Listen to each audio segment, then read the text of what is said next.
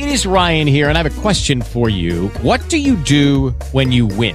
Like, are you a fist pumper? a woohooer, a hand clapper, a high fiver. I kind of like the high five, but if you want to hone in on those winning moves, check out Chumba Casino. At ChumbaCasino.com, choose from hundreds of social casino style games for your chance to redeem serious cash prizes. There are new game releases weekly, plus free daily bonuses. So don't wait. Start having the most fun ever at ChumbaCasino.com. No purchase necessary. BGW. Void were prohibited by law. See terms and conditions. 18 plus. Hello, it is Ryan, and we could all use an extra bright spot in our day, couldn't we? Just to make up for things like sitting in traffic, doing the dishes, counting your steps, you know, all the mundane stuff. That is why I'm such a big fan of Chumba Casino. Chumba Casino has all your favorite social casino style games that you can play for free anytime, anywhere with daily bonuses. That should brighten your day a little.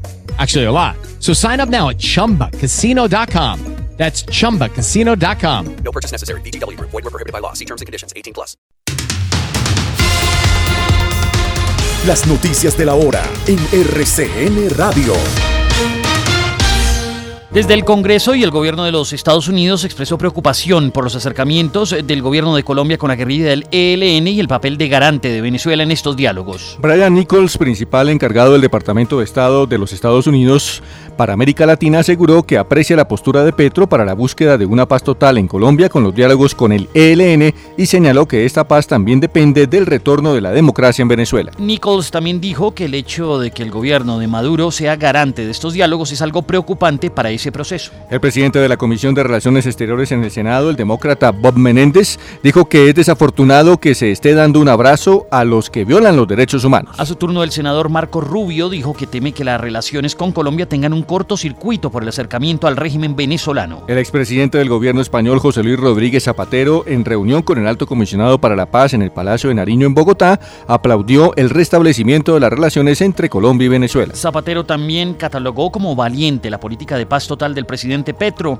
Dijo que una de las pocas buenas noticias en medio de tantos conflictos en el mundo es que dos países que no se hablaban ahora estén colaborando. Tras anunciar el levantamiento de los bloqueos que llevaban más de 20 días en el municipio de Ubalá, la ministra de Minas Irene Vélez Torres anunció que este viernes comenzará el mantenimiento por parte de Enel sobre las cuatro turbinas de la hidroeléctrica de El Guavio. La ministra Vélez fue la encargada del anuncio como parte de las conclusiones de la mesa de concertación conformada por el Ministerio del Interior, Gobernaciones de Cundinamarca y Boyacá, Enel, Comunidades y el Ministerio de Minas y Energía que fungió como facilitador. La funcionaria afirmó que tras esta decisión en cinco días se tendrá nuevamente en funcionamiento la totalidad de las turbinas. En un fallo de segunda instancia, el Tribunal Administrativo de Antioquia condenó a la ciudad de Medellín a pagar 30 mil millones de pesos a las familias de las víctimas y los afectados por el desplome del edificio Space en la capital antioqueña.